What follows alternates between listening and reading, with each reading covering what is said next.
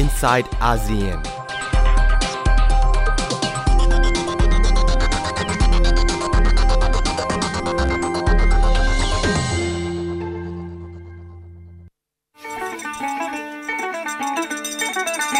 বিয়া গরি জাল মরি সাই বাদুর হুয়াইন বিয়োগই আর কান লইতো মন তাকিলে পয়সা জমগয়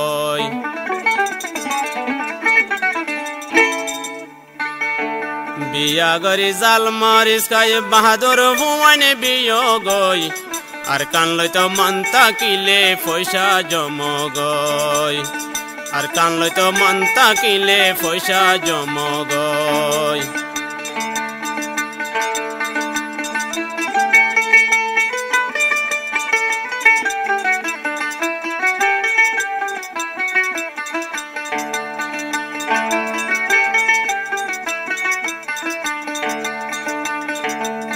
দিলত মাঝে গায়রত আনি লওয়ারে নগরি পানি দিলত মাঝে গায়রত আনি লওয়ারে নগরি পানি তোরা রোহিঙ্গা আর কানি রে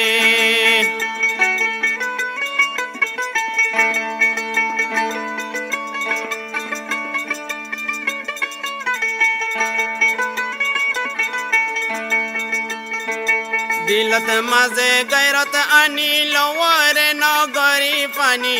तर रोहिङ्ग्या अरे तानी रे। तुमे सिङ्गन फती गरत माता गना दियो गई मैया मरते नि नर मैदानत न्यलो गई।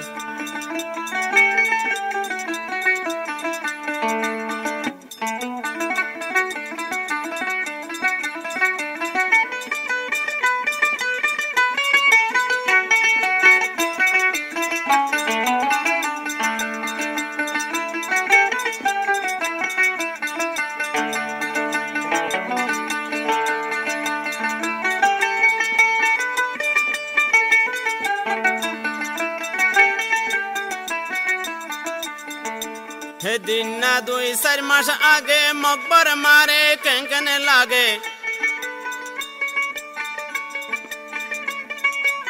दिन ना दुई सरमश आगे, मकबर मारे कंकन लागे। जिन जिनबिशी अरकानत ताके रे। भागत डल्ला जका मारी अरकन हारी लोयो गोई। हम सारा रोहंग्यार फुजी, यार न तैको बो। বাগর ডল্লা জাকা মারি আর কানা হারি লয় গই। হামসার আর হাঙ্গার ফুজি আর নতাই বই।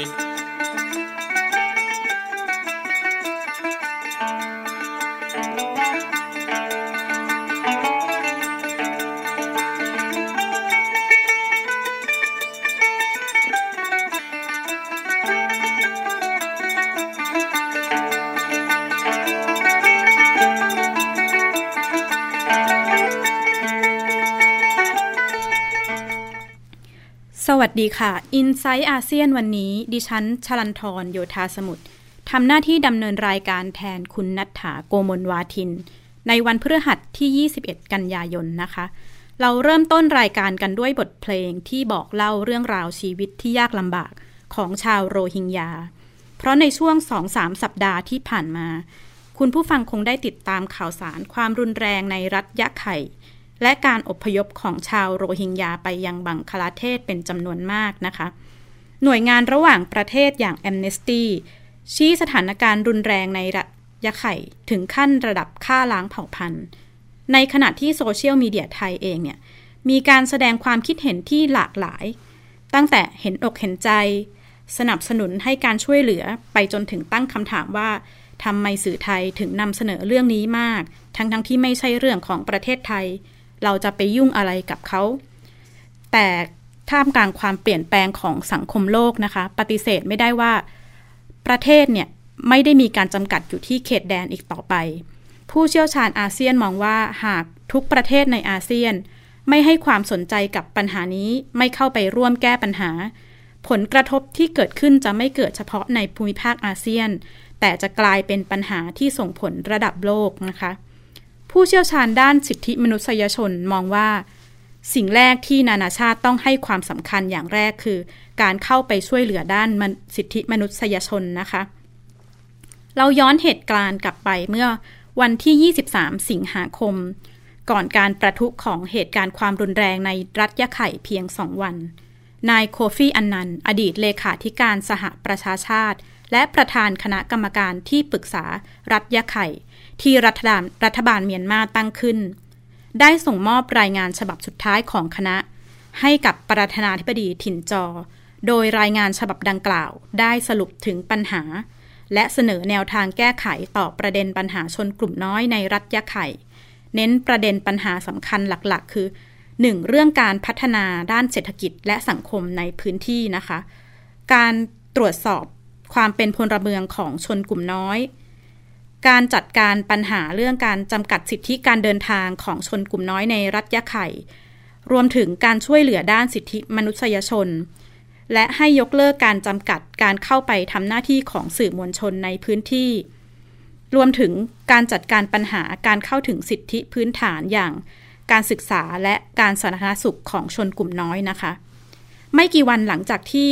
มีการส่งมอบรายงานและการถแถลงของรัฐบาลเมียนมาว่าจะนำข้อเสนอในรายงานนี้ไปพิจารณา ก็เกิดเหตุการณ์ความรุนแรง ระหว่างกลุ่มติดอาวุธชาวมุสลิมโรฮิงญา กับกองกำลังเมียนมา ส่งผลให้มีผู้เสียชีวิตมากมายนะคะทำให้ชาวโรฮิงญากว่า 400,000 คนต้องอบพยพไปบังคลาเทศ ตั้งแต่วันที่ 25 สิงหาคมเป็นต้นมาบางคลาเทศเองเนี่ยไม่ใช่ประเทศร่ำรวย มีพื้นที่เล็กกว่าประเทศไทยนะคะ แต่มีประชากรมากกว่าไทยถึง 3 เท่า การที่มีประชากรอีกกว่า4แสนคนเนี่ยเข้าไปในประเทศนับว่าจะเป็นปัญหาใหญ่ของรัฐบาล บางประเทศที่ต้องเข้ามาดูแลนะคะ เราไปติดตามกับคุณหัทัยรัตน์พหลทัพผู้สื่อข่าวไทย PBS ที่ได้เข้าไปติดตามสถานการณ์ความยากลำบากของชาวโรฮิงญา ในค่ายผู้ลี้ภัยกูตูปาลอง หนึ่งในสี่ค่ายที่เมืองคอกบาซาประเทศบังคลาเทศค่ะ ฝนที่ตกลงมาวันนี้และเมื่อวานทำให้เต็นท์ผ้าใบหลายหลังของผู้อพยพชาวโรฮิงญา ในค่ายกุตุปลองแห่งนี้ ไม่สามารถรองรับพวกเขาได้ ภายในเต็นท์บางหลังก็ไม่มีผ้าใบปูนอนทำให้ต้องนอนกลางดินโคลน กว่า 3 สัปดาห์แล้วนะคะ ที่ชาวโรฮิงญาข้ามฝั่งมาจากเมืองยักษ์ไข่นะคะ ในประเทศเมียนมาเพื่อที่จะมาค่ายแห่งนี้นะคะ ค่ายกุตูบาลอง ในเมืองคอกบาซาประเทศบังกลาเทศนะคะ สภาพความเป็นอยู่ของพวกเขาก็คืออย่างที่คุณผู้ชมเห็นตอนนี้นะคะ ก็อยู่ภายใต้เต็นท์ผ้าใบนะคะ แล้วก็มีโครงด้วยไม้ไผ่ค่ะ อย่างครอบครัวนี้นะคะ อย่างที่คุณผู้ชมเห็นตอนนี้ก็คือว่าครอบครัวนี้อยู่ด้วยกัน 8 คนนะคะ มีเด็กๆ 5 คนแล้วก็มีคุณแม่แล้วก็มีคุณพ่อนะคะ พวกเขาบอกว่าเขาอพยพมาอยู่ที่นี่ด้วยความยากลำบากนะคะ เพราะว่าส่วนหนึ่งก็คือไม่มีน้ำดื่มน้ำใช้นะคะ สิ่งหนึ่งนะคะที่พวกเขาต้องการมากเลยก็คืออาหารและเครื่องนุ่งห่มค่ะ ซึ่งขณะนี้หน่วยงานต่างๆ ก็พยายามเข้ามาให้ความช่วยเหลือค่ะแต่วันนี้ถือเป็นวันแรกที่หน่วยงานของรัฐบาลบังกลาเทศ เข้ามาขุดน้ำประปาให้กับผู้อพยพทำให้พวกเขาเริ่มมีน้ำใช้ หลังจากกว่า 3 สัปดาห์ที่ผ่านมาต้องอยู่อย่างไม่มีน้ำดื่มน้ำใช้ หลังเหตุการณ์ความขัดแย้งในรัฐยะไข่ประเทศเมียนมา ตั้งแต่วันที่ 25 สิงหาคมเป็นต้นมาทำให้มีชาวโรฮิงญาอพยพมามากขึ้น จากเดิมมีอยู่เพียง 16,000 คน แต่ตอนนี้ค่ายกุตุปาลองรองรับผู้อพยพแล้วกว่า 250,000 คน นักปกป้องสิทธิมนุษยชนเห็นว่าปัญหาผู้อพยพชาวโรฮิงญา ถือเป็นปัญหาของมวลมนุษยชาติ ที่ต้องร่วมกันแก้ไข ที่ผ่านมารัฐบาลบังกลาเทศ พยายามให้ความช่วยเหลือด้านมนุษยธรรม แต่ในอนาคต พวกเขาควรได้รับการดูแลจากรัฐบาลของประเทศตัวเอง So Bangladesh is facing that problem. So when I see Bangladesh, it is not the state. We are, as a people, also facing the, I mean, the, the problem. And this is not as such a problem for us. This is a serious, serious. ตอนนี้ผู้อพยพชาวโรฮิงญาที่มีอยู่ในค่ายถึง 4 แห่ง ในเมืองคอกสบาซา มีผู้อพยพแล้วกว่า4แสนคน คาดว่าจะมีผู้อพยพมาเพิ่มเติมทำให้รัฐบาลบังกลาเทศ เตรียมพื้นที่ใกล้เคียงค่ายกุตุปลองกว่า 5,000 ไร่ เพื่อรองรับผู้อพยพที่เข้ามาใหม่อย่างต่อเนื่อง หัดไทยรัฐพหุลทัพ ไทย PBS รายงานจากเมืองคอกซ์บาซาประเทศบังกลาเทศ มีการคาดการณ์ว่านะคะจำนวนผู้อพยพชาวโรฮิงญาจะเดินทางไปบังคลาเทศเพิ่มขึ้นอย่างต่อเนื่องทำให้ล่าสุด รัฐบาลบังคลาเทศและกองกำลังทหาร รวมทั้งองค์กรช่วยเหลือระหว่างประเทศ เตรียมตั้งค่ายผู้ลี้ภัยเพิ่มขึ้น บริเวณเมืองคอกบาซาติดกับชายแดนบังคลาเทศกับเมียนมานะคะ ส่วนองค์กรช่วยเหลือระหว่างประเทศเนี่ยได้แสดงความเป็นห่วงถึงสภาพความเป็นอยู่ เพราะในพื้นที่นอกจากมีฝนตกหนัก อาหารและน้ำมีจำกัด รวมถึงระบบบำบัดของเสียที่มีไม่เพียงพอก็จะส่งผลต่อปัญหาสุขภาพอนามัย รวมทั้งปัญหาโรคติดต่ออย่างอหิวาตกโรค กระทรวงสาธารณาสุขบางคลาเทศ และสำนักงานข้าหลวงใหญ่ผู้ลี้ภัยแห่งสหประชาชาติ ได้เตรียมการสร้างห้องน้ำชั่วคราว เพื่อรองรับและเตรียมการให้วัคซีนป้องกันโรคติดต่อให้กับเด็กๆ ชาวโรฮิงญากว่าแสนคนค่ะ หลังจากที่นางองซานซูจี รัฐมนตรีต่างประเทศและที่ปรึกษาแห่งรัฐเมียนมา ปฏิเสธการเข้าร่วมของสมัชชาขออภัยค่ะ ปฏิเสธการเข้าร่วมประชุมของสมัชชาใหญ่แห่งสหประชาชาติ โดยให้เหตุผลว่าสถานการณ์ในประเทศยังไม่สงบ เมื่อวันที่ 19 กันยายนที่ผ่านมานะคะ ได้มีถแถลงการผ่านสถานีวิทยุแห่งชาติของเมียนมาจากกรุงเนปิดอร์ต่อปัญหาการสู้รบกันในรัฐยะไข่ ระหว่างกลุ่มติดอาวุธชาวโรฮิงญากับกองทัพ ตั้งแต่ปลายเดือนสิงหาคม ว่าตั้งแต่วันที่ 5 กันยายนเป็นต้นมาเนี่ยไม่ได้มีการประทะเกิดขึ้นอีกแล้ว และ ไม่ได้มีการปฏิบัติการกวาดล้างอย่างต่ออย่างที่สื่อนำเสนอไปนะคะ รวมทั้งนางองซานซูจีก็ได้กล่าวประนามการละเมิดสิทธิมนุษยชน และการใช้ความรุนแรง ขณะที่องค์กรระหว่างประเทศเนี่ยมองว่านางองซานซูจีมีท่าทีไม่ขึงขัง แล้วก็ไม่จริงจังที่จะแก้ปัญหาดังกล่าว แต่คนเมียนมาเองเนี่ยแสดงความพอใจต่อแถลงการดังกล่าว และให้การสนับสนุนต่อแถลงการนี้อย่างมากนะคะ เห็นได้จากจำนวนคนที่เข้าไปร่วมชุมนุมเพื่อฟังแถลงการ แล้วก็แสดงพลังสนับสนุนอังองซานซูจี รวมถึงในการนำเสนอผ่านโซเชียลมีเดียก็จะเห็นได้ว่าชาวเมียนมาหลายคนได้เปลี่ยนรูปโปรไฟล์ใน Facebook พร้อมมีข้อความสนับสนุนนางองซานซูจีนะคะ เดี๋ยวเราไปติดตามกับคุณนัทธาโกมลวาทิน ถึงการวิเคราะห์การถแถลงการของนางองซานซูจี เมื่อวันที่ 19 กันยายนที่ผ่านมาค่ะ We condemn all human rights violations and unlawful violence. We are committed to the restoration of peace, stability, and rule of law throughout the state. Communities องซานซูจีน้ำเสียงขึงขังเมื่อระบุว่าขอประนามการละเมิดสิทธิมนุษยชน การละเมิดกฎหมาย และเรียกร้องให้ใช้หลักนิติธรรม เพื่อกลับคืน สถานการณ์ที่ปกติองซานซูจีกล่าวเชิญตัวแทนจากนานาประเทศให้เข้าไปดูสถานการณ์ที่รัฐยะไข่ด้วยค่ะ We invite you to join us, to talk to us, to discuss with us, to go with us to the troubled areas where we can guarantee security for you because we don't want the added problems of anything happening to any of you. So, and we would like you to join us there, see for yourself what is happening, and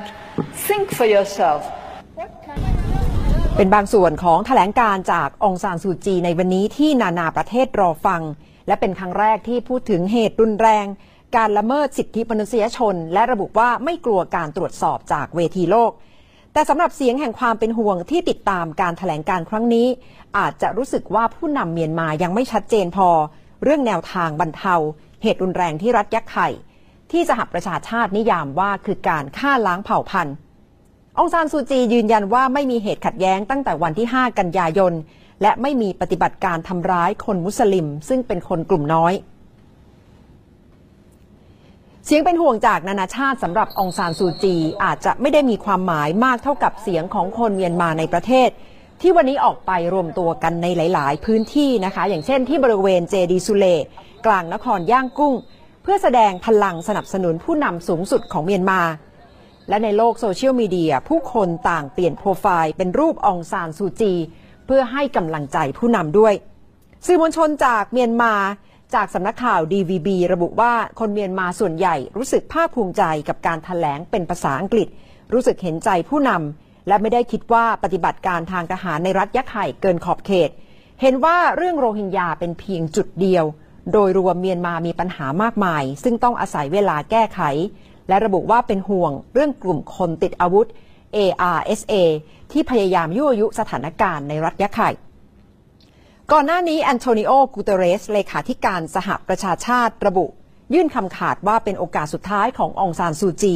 ที่จะหยุดความรุนแรง เวทีการทูตอย่างสมัชชาสหประชาชาติกำลังเป็นนกลไกสำคัญนะคะเพื่อพยายามหาทางช่วยเหลือผู้ลี้ภัย และรัฐมนตรีต่างประเทศอาเซียน มีกำหนดหารือกันนอกรอบในวันที่ 23 กันยายนที่นครนิวยอร์ก โดยพลังของอาเซียนจะเป็นตัวแปรสำคัญเพื่อที่จะช่วยประคองสถานการณ์ ไม่ให้เลวร้ายลง ขณะที่หวางยี่รัฐมนตรีว่าการกระทรวงการต่างประเทศของจีน ที่ได้พบหารือกับเลขาธิการสหประชาชาติ ระบุว่าจะสนับสนุนเมียนมาเพื่อดูแลความมั่นคงในรัฐยะไข่ และหวังว่าเปลวไฟแห่งสงครามจะดับลงในที่สุดค่ะ หลังจากเหตุการณ์ความรุนแรงในรัฐยะไข่ และการลี้ภัยของชาวโรฮิงญากว่า 400,000 คนนะคะ แน่นอนประชาคมโลกต่างจับตามองท่าทีของประเทศอาเซียน ต่อการเข้าไปแก้ปัญหาชาวโรฮิงญาต่แต่ตอนนี้ก็ยังไม่มีท่าทีที่เป็นทางการ หรือถแถลงการอย่างเป็นทางการจากประชาคมอาเซียนต่อกรณีดังกล่าว เมื่อวันที่ 18 กันยายนที่ผ่านมานะคะ คุณนัทธาได้พูดคุยกับดรสุรินทร์พิสุวรรณอดีตเลขาธิการอาเซียน ในขณะที่ดรสุรินทร์ได้ไปเข้าร่วมการประชุมสมัชชาใหญ่แห่งสหประชาชาติ ที่นครนิวยอร์กสหรัฐอเมริกา ระหว่างวันที่ 19 ถึง 25 กันยายน ดรสุรินทร์ได้ย้ำถึงความสำคัญของการดำเนินการของประชาคมอาเซียน ต่อการแก้ปัญหาในเชิงการทูตและการช่วยให้เมียนมา ไม่รู้สึกว่าถูกกดดันมากเกินไป รวมทั้งเสนอแนวทางคลี่คลายสถานการณ์ โดยเฉพาะสำหรับอาเซียน ติดตามกับคุณนัทธาในรายงานการคุยกับดรสุรินทร์ค่ะ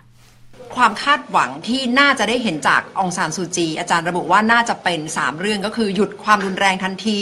ต้องมีความช่วยเหลือด้านมนุษยธรรมเข้าไป รวมถึงอาเซียนก็ได้น่าจะได้มีบทบาทมากขึ้น ได้ดูอีกฉากหนึ่งไหมคะว่า แล้วก็รับคนแล้วก็เปิดทางรับคนพวกนี้กลับเข้าไป เพราะว่าองค์การจับยาชาติอ่าสำนักงานข้าหลวงใหญ่ด้านคนอพยพเนี่ยรับมือไม่ไหวค่ะ ได้ประเมินกรณีถ้าถ้าแก้สถานการณ์ไม่ได้ปลายปีนี้จะถึงล่างสุดก็คือหมดหมดคนที่เรียกตัวเองว่าเป็นโรฮิงญาในพม่าค่ะ ประเมินสถานการณ์เลวร้ายที่สุดที่จะเกิดขึ้นไหมคะ ว่าถ้าสมมติองซานซูจี ไม่รับฟังความรู้สึกหรือว่าบรรยากาศกดดันจากประชาคมโลก แล้วจะเกิดอะไรขึ้นหลังจากนั้นคะเพื่อเพื่อที่จะได้เตรียมรับมือไว้นะคะตอนตอนนี้ก็มีการพูดถึงเรื่อง sanction กันอีกครั้งหนึ่งอย่างน้อยๆ sanction เรื่องอาวุธและหลังจากนั้นก็คงจะมีมาตรการที่จะ กดดันบีบคั้นและในอาเซียนเองก็จะมีปัญหาค่ะเพราะว่ามันจะนำไปสู่ความตึงเครียดการเผชิญหน้า ภายในสมาชิกของอาเซียนเอง มันจะนำไปสู่การเอ่อเป็นการทะเลาะเบาะแว้งกล่าวหาเอ่อระหว่างกัน ซึ่งมันไม่ใช่วิถีของอาเซียน ซึ่งมันก็จะบั่นทอนประสิทธิภาพของอาเซียน ภาพพจน์ของอาเซียนเพราะฉะนั้นลองคิดดูว่าปลายปีนี้ที่มะนิลา ถ้าเรื่องนี้ไม่สามารถที่จะแก้ปัญหาได้เนี่ยเวทีของอาเซียนจะเป็นยังไงมันก็ไม่ต้องพูดเรื่องอื่นไม่ต้องพูดเรื่องการท่าการลงทุนไม่ต้องพูดเรื่องความร่วมมือด้านอื่นไม่ต้องพูดเรื่องปัญหาของข้ามสมุทรเกาหลีแล้ว มันมีเรื่องใหญ่กว่านั้นก็คือเรื่องคนสี่ห้าแสนคน ถึงปลายปีก็ควรจะถึงล้าน ถ้าไม่ยุติ มันก็จะทำให้อาเซียนมีผลกระทบอย่างยิ่ง ซึ่งก็คือกระทบกับผลประโยชน์ของทุกคนที่เป็นสมาชิกรวมทั้งประเทศไทยไปด้วย เพราะฉะนั้นต้องระวังมากๆ แล้วก็ต้องพยายามอ่านสถานการณ์ให้ได้ ต้องไม่ไม่ยอมเป็นเครื่องมือในการที่เขาจะดำเนินการเพื่อที่จะกดดันเพื่อที่จะผลักดัน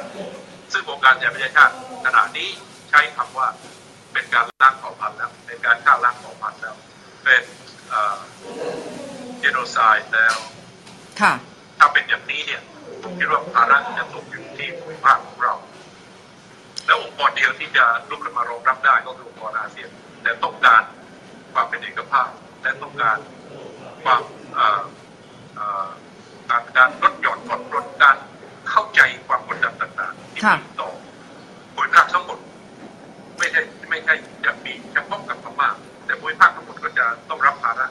เพราะฉะนั้นต้องต้องร่วมกันร่วมกันหาทางออกรัฐมนตรีต่างประเทศไม่ปล่อยให้พม่าเจอปัญหา ค่ะฝ่ายเดียวแน่แต่พม่าต้องยอมให้อย่างน้อยๆเบื้องหน้าเบื้องต้นหยุดการทำลายล้างหยุดการเอ่อใช้ความรุนแรง แล้วก็เปิดพื้นที่ทางด้านมนุษยธรรมให้ประชาชนเข้าไปได้ แล้วก็เปิดช่องทางให้คนเหล่านี้สามารถที่จะกลับบ้านของตัวเองได้ ค่ะที่ถ้าถ้ายืนกระต่ายขาเดียวว่าพวกนี้ออกไปแล้วไม่กลับแล้วกลับไม่รับกลับแล้วเนี่ยลองคิดดูกันแล้วกันว่า ไม่เฉพาะบังกลาเทศประชาคมโลกทั้งหมดเนี่ยมันจะต้องมีปัญหานี้อยู่ ต่อหน้ามีปัญหานี้อยู่ในมืออีกนานแล้วก็จะเป็นเรื่องที่สร้างความเอ่อสร้างความโกรธแค้นเป็นที่มาของปัญหาอื่นๆอีกมากมายในภูมิภาคค่ะสองขยักสำคัญที่จะเกิดขึ้นก็คือการ แถลงขององซานซูจี จากเมียนมานะคะ ซึ่งที่ประชุมสมัชชาสหประชาชาติคงจะติดตาม และการประชุมนอกรอบของรัฐมนตรีต่างประเทศอาเซียนวันที่ 23 กันยายน ตรงนี้รัฐมนตรีว่าการกระทรวงการต่างประเทศของไทย ควรที่จะแสดงท่าทีแสดงจุดยืนอย่างไรคะเพราะว่าไทยเองก็เคยเป็นเจ้าภาพในการจัดการประชุม ไม่อยากจะให้ไม่อยากจะไม่อยากจะไม่อยากจะให้คำแนะนำเพราะว่า คิดว่าทุกฝ่ายสนับในภารกิจที่จะต้องทำอันเดียวค่ะเท่านั้นแหละที่จะพูดคือหลีกเลี่ยงการมีส่วนสร้างอ่าหรือหรืออ่าให้ความรุนแรงมันมันมันต่อเนื่องไปมากไปกว่านี้ค่ะวางตัวอย่างไร อย่าให้กลายเป็นเป็นภาคีทางอ้อมหรือทางตรงสำหรับการที่จะทำลายล้างเผ่าพันธุ์ของเออประชากรกลุ่มนี้ค่ะ ซึ่งเอ่อผมคิดว่าประชาคมโลกรับไม่ได้ อืม แล้วจะนำ ไปสู่ความขัดแย้งภายในอาเซียนเองท้ายที่สุดไทยก็เสียประโยชน์ค่ะเพราะฉะนั้นความสลับซับซ้อนของปัญหาเนี่ยค่อนข้างจะค่อนข้างจะหลากหลายลึกซึ้งคิดว่านักการทูตไทยพอที่จะเข้าใจได้ค่ะแต่ก็ต้องการความเข้าใจจากเอ่อหลายฝ่ายในในรัฐบาลเราในประเทศเราด้วย รวมทั้งสื่อมวลชนค่ะว่าเรื่องนี้เหมือนที่ท่านเลขาธิการสหประชาชาติพูดมันมีมันมีผลกระทบต่อเสถียรภาพและความมั่นคงของภูมิภาคทั้งหมด ถ้ากลไกอย่างอาเซียนซึ่งเป็นที่ยอมรับ และมีความภูมิใจในตนเองว่าเป็นกลไกที่เอ่อมีประสิทธิภาพ เป็นแพลตฟอร์มให้ผู้นำโลกมาประชุมกันทุกปีปีนี้ทรัมป์ก็จะมา EU ก็จะมาค่ะแคนาดาก็จะมารัสเซียก็จะมาจีนญี่ปุ่นเกาหลีอินเดียไม่ต้องพูดถึงออสเตรเลียนิวซีแลนด์ก็จะมากันฟิลิปปินส์อำนาจในการ เรียกประชุมเนี่ยอำนาจในการเชิญประชุมอำนาจในการที่จะให้คนเขาตื่นเต้นที่จะมาประชุม มันก็จะขึ้นอยู่กับความสามารถในการที่จะแก้ไขปัญหาภายในของตัวเราเองภายในภูมิภาคของเราเองค่ะซึ่งประโยชน์ของประเทศไทยก็อยู่ตรงนั้นแหละครับ ถ้าความเชื่อมั่นในอาเซียนหายไปเนี่ยสิ่งที่เราเคยได้ จากอาเซียนไม่ว่าจะเป็นการค้าไม่ว่าจะเป็นการลงทุนไม่ว่าจะเป็นการทางตลาดเพิ่มมาแทนตลาดที่หายไปจากโลกตะวันตกจากอ่าซึ่ง จากอ่าอเมริกาจากอ่ายุโรปอ่ามันก็จะกระทบกับผลประโยชน์ระยะยาวของเราค่ะสำคัญที่สุดคืออย่าเป็นภาคีทางตรงหรือทางอ้อมในการสร้างในการให้ความรุนแรงมันสืบเนื่องต่อไปแล้วก็สร้างภาระให้กับภูมิภาคครับดรสุรินทร์ได้สรุปประเด็นสำคัญนะคะว่า หากประชาคมอาเซียนไม่สามารถร่วมมือกันแก้ปัญหานี้ได้ ก็ไม่ต้องหวังที่อาเซียนจะไปร่วมมือกันแก้ปัญหาอื่น ๆนะคะ ทั้งนี้ประชาคมอาเซียนจะมีการประชุมกันในวันที่ 23 กันยายนที่จะถึงนี้นะคะ เป็นการประชุมนอกรอบของรัฐมนตรีว่าการกระทรวงการต่างประเทศของอาเซียนนะคะ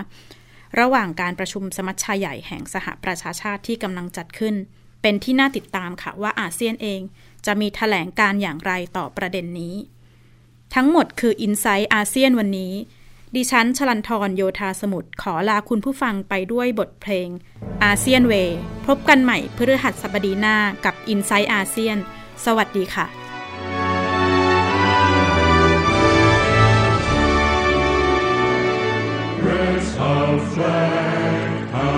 sky high,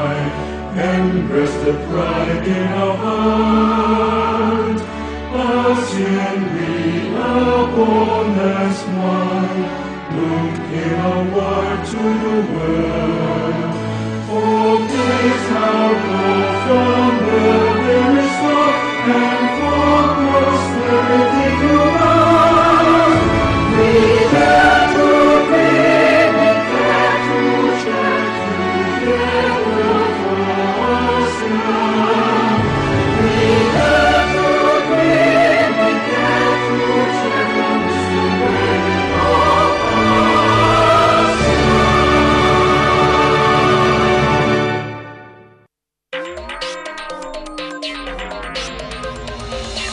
side ASEAN.